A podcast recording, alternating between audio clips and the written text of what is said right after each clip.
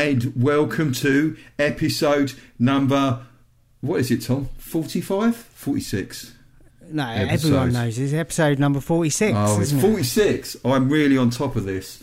Again, we're not in the same room, are we, Tom? I'm away for Christmas.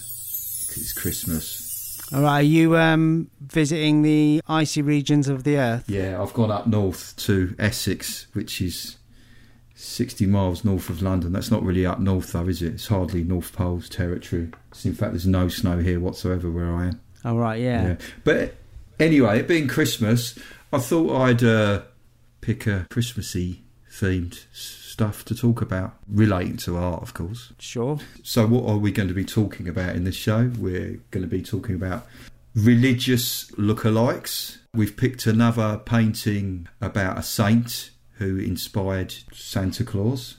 Also, an art theft relating to a nativity painting. Sounded very religious, but then I suppose art's to do with Christmas is, isn't it, really? Yeah, and thieves need to celebrate Christmas same as everyone else.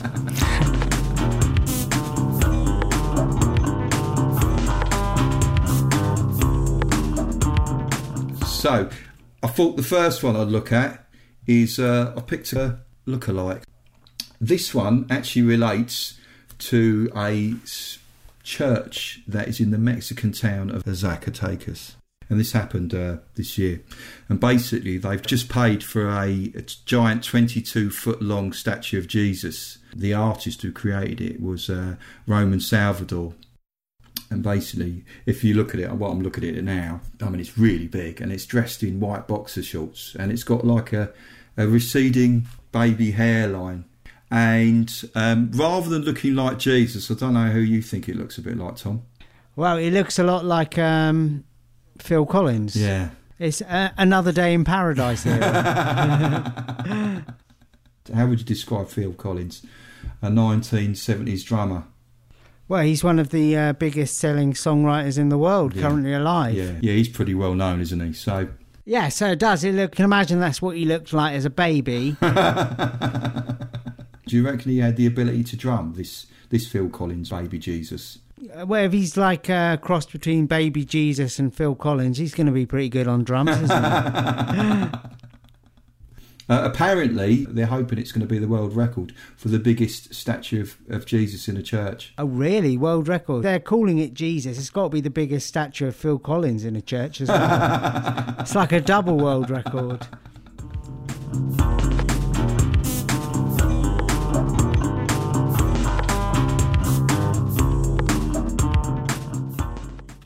So, on to the next uh, celebrity. Well, not celebrity, but the next religious lookalike. And um, now I'm looking at, uh, bearing in mind this is Christmas, and who, of course, inspires Santa Claus is uh, St. Nicholas. And in this picture, I'm looking at a portrait of St. St. Nicholas. It's quite an old portrait, and he bears more than just a passing resemblance to Worf. And Worf, for those who don't know, is a Klingon from the Star Trek The Next Generation series. I mean, yeah, to get best use of these lookalikes, you've got to look at the split screen that uh, me and Marcus are looking at now. Yeah, so I'll put I'll put a link on the website to him. But yeah, they've got the same kind of forehead, those kind of ridges going down. There is definitely a Klingon. Do you think that St. Nicholas could have been from Star Trek? Saint Nicholas is. Uh, he was around long before the first series of uh, Star Trek. Yeah, he was. I, I guess the thing with uh, Jesus and Phil Collins is they were around about the same era, weren't they? Don't let Phil hear this, he might listen in.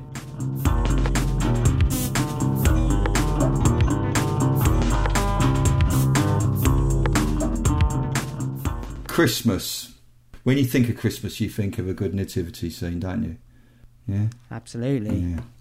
The next one we're looking at, next painting we're looking at, is a nativity scene by the Italian artist Caravaggio. It's a really big painting, 2.7 metres high and 2 metres wide. Now the thing is, is that this painting it was actually been stolen. This painting is on a list of the FBI top 10 art crimes, and they reckon it's now valued at about $20 million. What the FBI value it at that? Yeah. I actually think it's probably worth more. Now, what is it? It's the painting is actually called Nativity with St Francis and St Lawrence, and it was painted in 60, 1609, and it originally hung in the oratory of St Lawrence in Palermo, which is in Sicily. Now, an oratory is a just basically a small chapel. Yeah. So, just to describe the picture before we talk about what actually happened to it, what you've got is a picture of the baby Jesus on the on the floor of a stable, by the look of it, and then you've got Mary, and she's sort of reclining, looking casually over Jesus, as you do. In the uh, top of the picture, an angel is looking on, and also there seems to be a, a saint called St. Lawrence and a, a bull as well that's looking on at the scene. And then St. Francis of Assisi, which is another saint looking on, and a mystery older man who I can find no details as to who he is.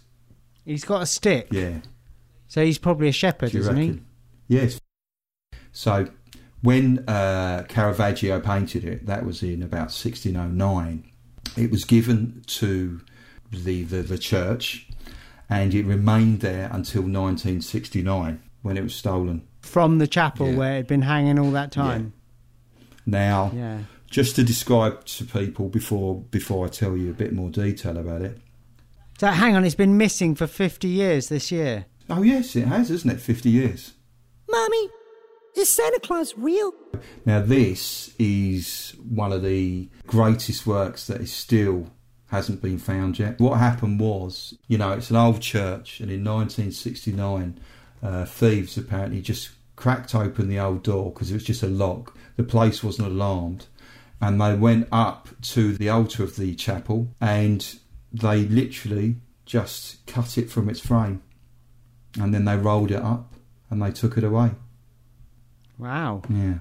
Yeah, I'd say good job, but they uh, were criminals? Yeah. yeah, so I know what you're thinking. You're wondering what sort of uh, what sort of things have happened to it. Where has it gone?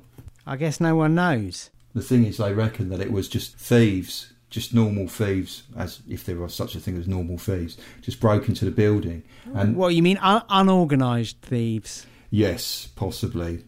Uh, Disorganised. Disorg- so, what they reckon happened w- was the mafia then found out about the theft because obviously this was big, big news, and they reckon the mafia got hold of the painting. Now, what happens is, is every so often there's a rumor and there's stories. For instance, someone was thinking, you know, so that the thieves stole it and the mafia got hold of it and it was just ended up in a bar and then it was eaten by vermin and then the remainder of the painting was burnt.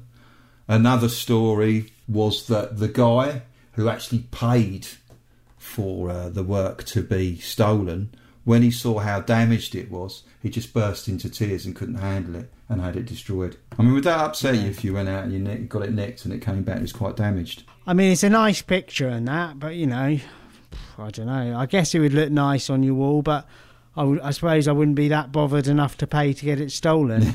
if I want to have a look at a picture of a Jewish mother, I can just like Skype my own mother. At the moment, there's no leads, but interestingly enough, sometimes there would be a mafia trial. In order for them to stall the trial and slow down the process, they were finding that there were a few times when mafia people would just mention this painting and everyone would go, oh, and they'd have to investigate it and slow the trial process down.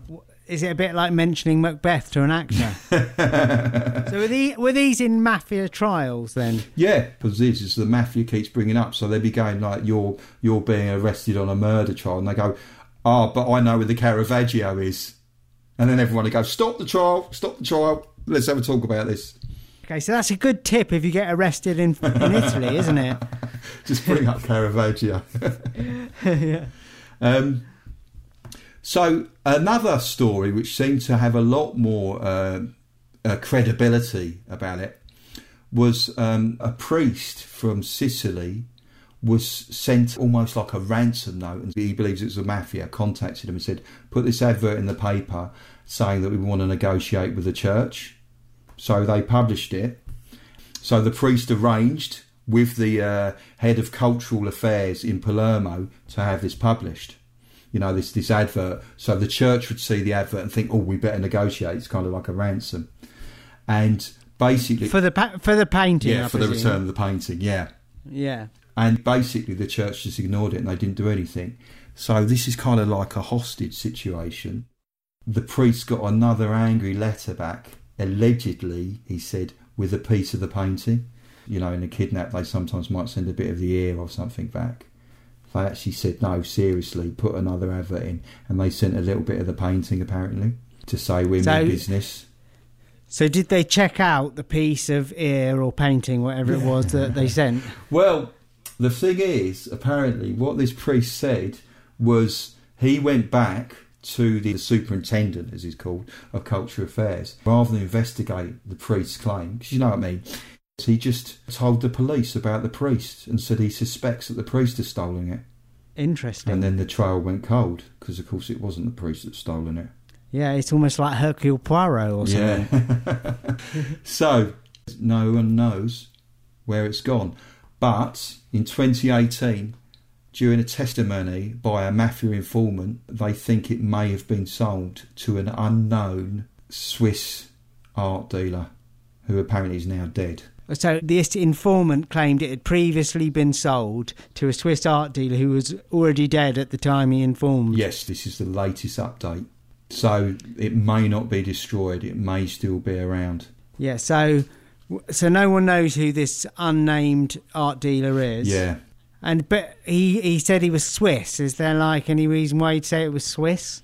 I don't know. It's a new a neutral country. There possibly is a reason for saying him saying it is Swiss. But now, what they've done is um, in 2016 they actually got a, uh, a company actually made a full-scale digital representation of the artwork. So there's now an actual really highly accurate digital print hanging in the church. So there is something there now. Okay. In case you were worried about that, Yeah. yeah. Yeah, well, I'm not that worried, but Oh. I know I, I know it's a poorer part of Italy, isn't it, Yeah. Sicily? At the time when it was stolen, it was such a devastating theft because there was so much crime and art thefts going on. You know, art thefts on a scale not seen since the, the Second World War.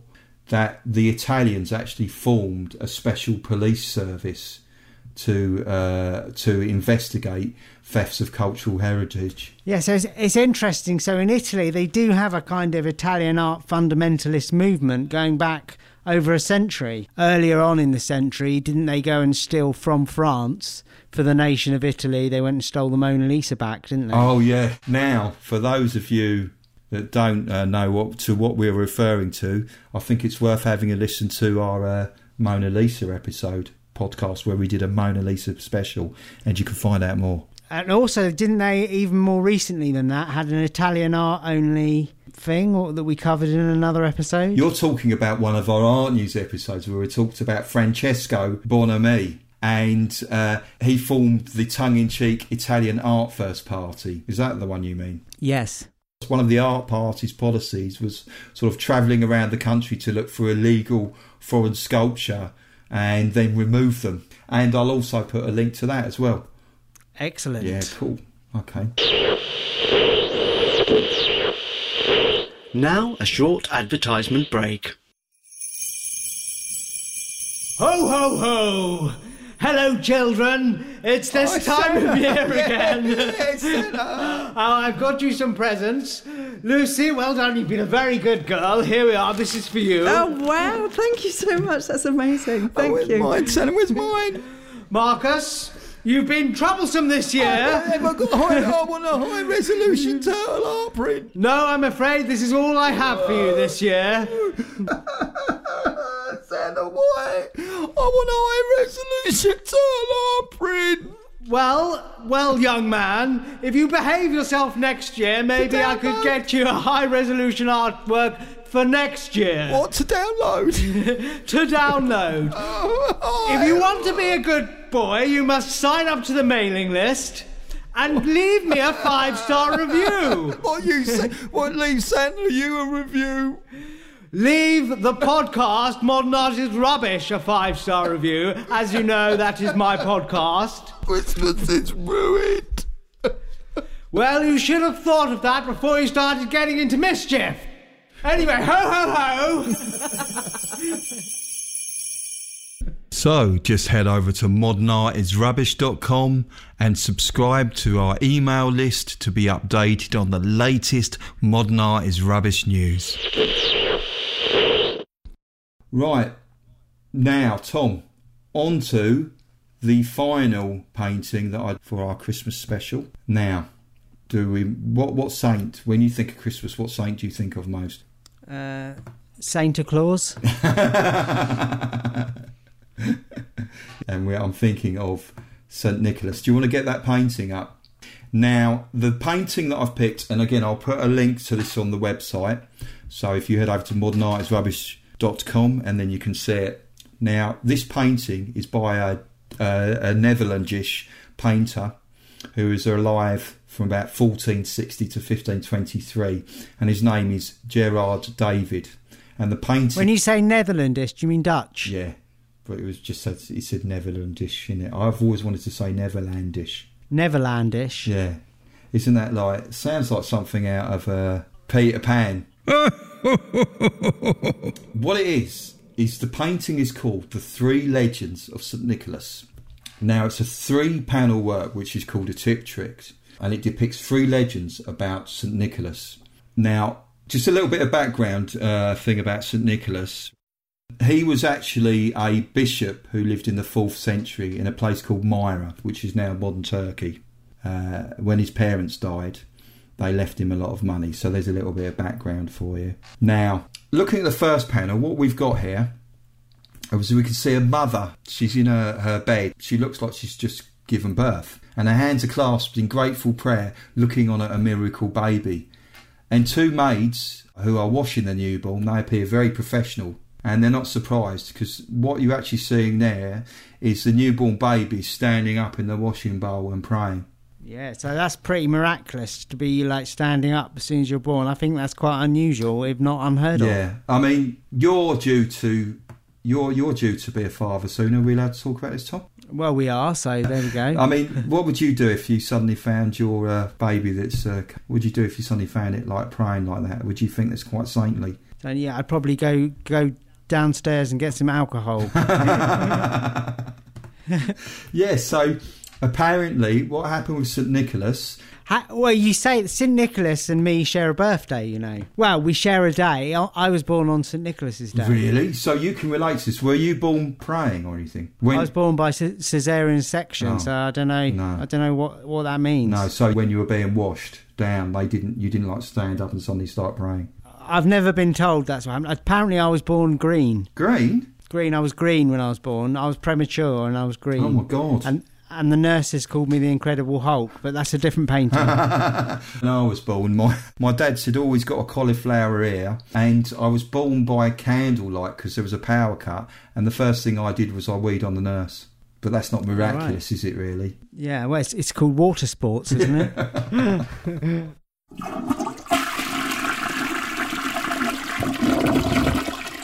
That's the first miracle store legend of St Nicholas. Now, in the second panel, it's quite. It's, I have to say as well, these are really beautifully painted. well, it looks like they're in like three different frames, but I don't know if that's part of the painting Yes, or. they've been placed in three different frames to, keep stories separate, but they're all as one thing. So it so it's thr three three different paintings stuck together to tell a story. Yes, in an arch frame. Yeah, Early early film. yeah, it is. Right. So in the next one, what we see is we see St Nicholas, and he's creeping up to a bedroom window with a bag of gold in his hand, and in the bed, asleep, are three daughters. On the left of the painting, we can see the father of the three daughters, and he's sitting there, and perhaps he's hoping to catch the mystery man and his gold red-handed. In the Netherlands, don't they leave a clog out or something, and they put on St Nicholas's Day, and and there's gifts left in the clog for the children, something like that. Is that is that right? Yes. Now, I believe that may relate to the story. Basically, the story is about this poor guy, and he's got his three daughters, and he's very poor. And what happens is, is that St Nicholas hears about these three daughters. Now, going back all this time ago, uh, for daughters to get married, the father had to pay a dowry. Uh, for those of you who don't know, it's a payment that the father of the bride made to the to the, the family of the groom. The situation is if you can't afford a dowry, your daughters can't get married, and if they can't get married, they could actually end up becoming even as bad as ended up being slaves. Yeah, the world doesn't change, does it? No. Hmm. So what happened was, is St Nicholas heard about this story and he thought, you know what, this is not good. I want to help out these daughters. So what do you do? Under the cover of night, he thought, but I don't want to be recognised. I want, you know, he's obviously quite a modest guy. So he creeps up to the window, as you do. He takes a bag of gold and he throws it on the bed of the daughters. That's enough money for one of the daughters to get married. Now, there is another legend that apparently, uh, this is probably where the Christmas link comes. He threw it in through the window and miraculously it landed in a stocking that was hanging by the fire to dry. That it seems more likely than a fat man getting down a chimney, Yeah. though, doesn't it? So, a few nights later, or maybe a few months later, it doesn't really specify, he again creeps up to the window and throws in another bag of gold. And of course, you know, the father's thinking, crikey, where's all this gold coming from? This is really good. But I've got to, you know, there's a mystery, isn't there? There's a mystery to be solved. So what happens is, is after the second time a bag of gold's thrown in, the father waits up night after night, hoping to catch the person who's creeping up to the window of his daughters and throwing gold at them. Would you do? I mean, as a father, would you be concerned and would you want to stand up and find out who's creeping to the window of your daughters at night and chucking gold in? Well, as father, that's my gold. Or the third time, there's father sitting there and he catches St Nicholas red-handed, and he says, "Oh, St Nick." Well, he doesn't say, "Oh, St Nick," but he says, "You know," and he says, "Oh, thank you, thank you for uh, giving us all this gold and, and helping us out, and meaning that my daughters can get married." And apparently, St Nicholas said, "Don't tell anyone, and if anyone asks, you must thank God for answering your prayers, not me." Right, so he thinks a lot of himself, St Nicholas. Then Right. Now, on to the next one. Right. And again, right, what we're looking at here is a picture of, of St. Nicholas and he's dressed in bishop's robes and he's holding a staff. It looks like he's in his private quarters. And emerging out of what looks like a barrel are three naked boys. So, Tom, what do you think might be going on there then? is this the beginning of um, Boyzone? So, this is the third legend about St. Nicholas, and apparently there was three lost boys. Boyzone. Uh, they were out one night and they got lost. Lost, and they wandered into a kindly man who also happened to be a butcher. Simon Cowell. So anyway, he said, like you know, probably said, "Come in, come into my shop," and uh, you know, so what, what he did then, the butcher then did was he apparently he chopped them up and he placed them in a pickling barrel. Are you sure that was Simon Cow? No, it was Louis Walsh, wasn't it? So he chopped them up and he placed them in a pickling barrel, perhaps for sale at a later date. Now, of course, you can imagine St Nicholas is quite a, uh, you know, doesn't like that. He is the patron saint of, you know, he's known for gifts and he's also the patron saint of children as well. So that's obviously going to quite shock him hearing this story. Not to mention a great record producer. What, St Nicholas? No, I was thinking Simon Cowell. So he goes in and, and, and he's angry. I I assume he's angry in a way that St. Nicholas, I'm making this bit up, but I guess he was angry. And he goes in to, to confront this butcher, but apparently the butcher's already long gone. And he sees this barrel full of these boys. They're all chopped up into little pieces, so he thinks, what can he do? So what he does is he brings them back to life. You, you, you're looking doubtful that this actually happened, Tom. Well, it just sounds like complete bollocks, doesn't it? I mean, the, the painting doesn't show any of that at all. They look uh, large as life, these little boys. They don't look chopped up. They haven't got cuts and scars all over them where St. Nicholas has miraculously stuck them back together. Yeah, but resurrections aren't like you see in the movies, Tom. Uh, well, I haven't seen resurrections in the movies, to be honest, Marcus.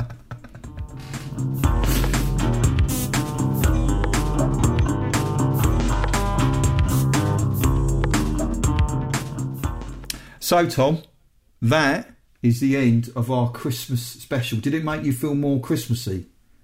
no, it was quite disturbing, wasn't it? Oh, Well, you know, chopping up little boys and then, you know, getting them, putting them back together it is a bit weird. I, you know, I don't know. It's nice to mag- to have a bit of magic, but that wasn't really magical. It was just slightly strange. I, I- well, I really tried to bring this, the spirit of Christmas into this episode. So, I suppose on that note, we better just um, just do the, the end bit, which is if people, um, if you can head over to modernartisrubbish.com and subscribe to our mailing list. And Tom, was there another thing that we were going to say about our mailing list that you need to do? Because some I've noticed some people saying that it was going into their spam folder.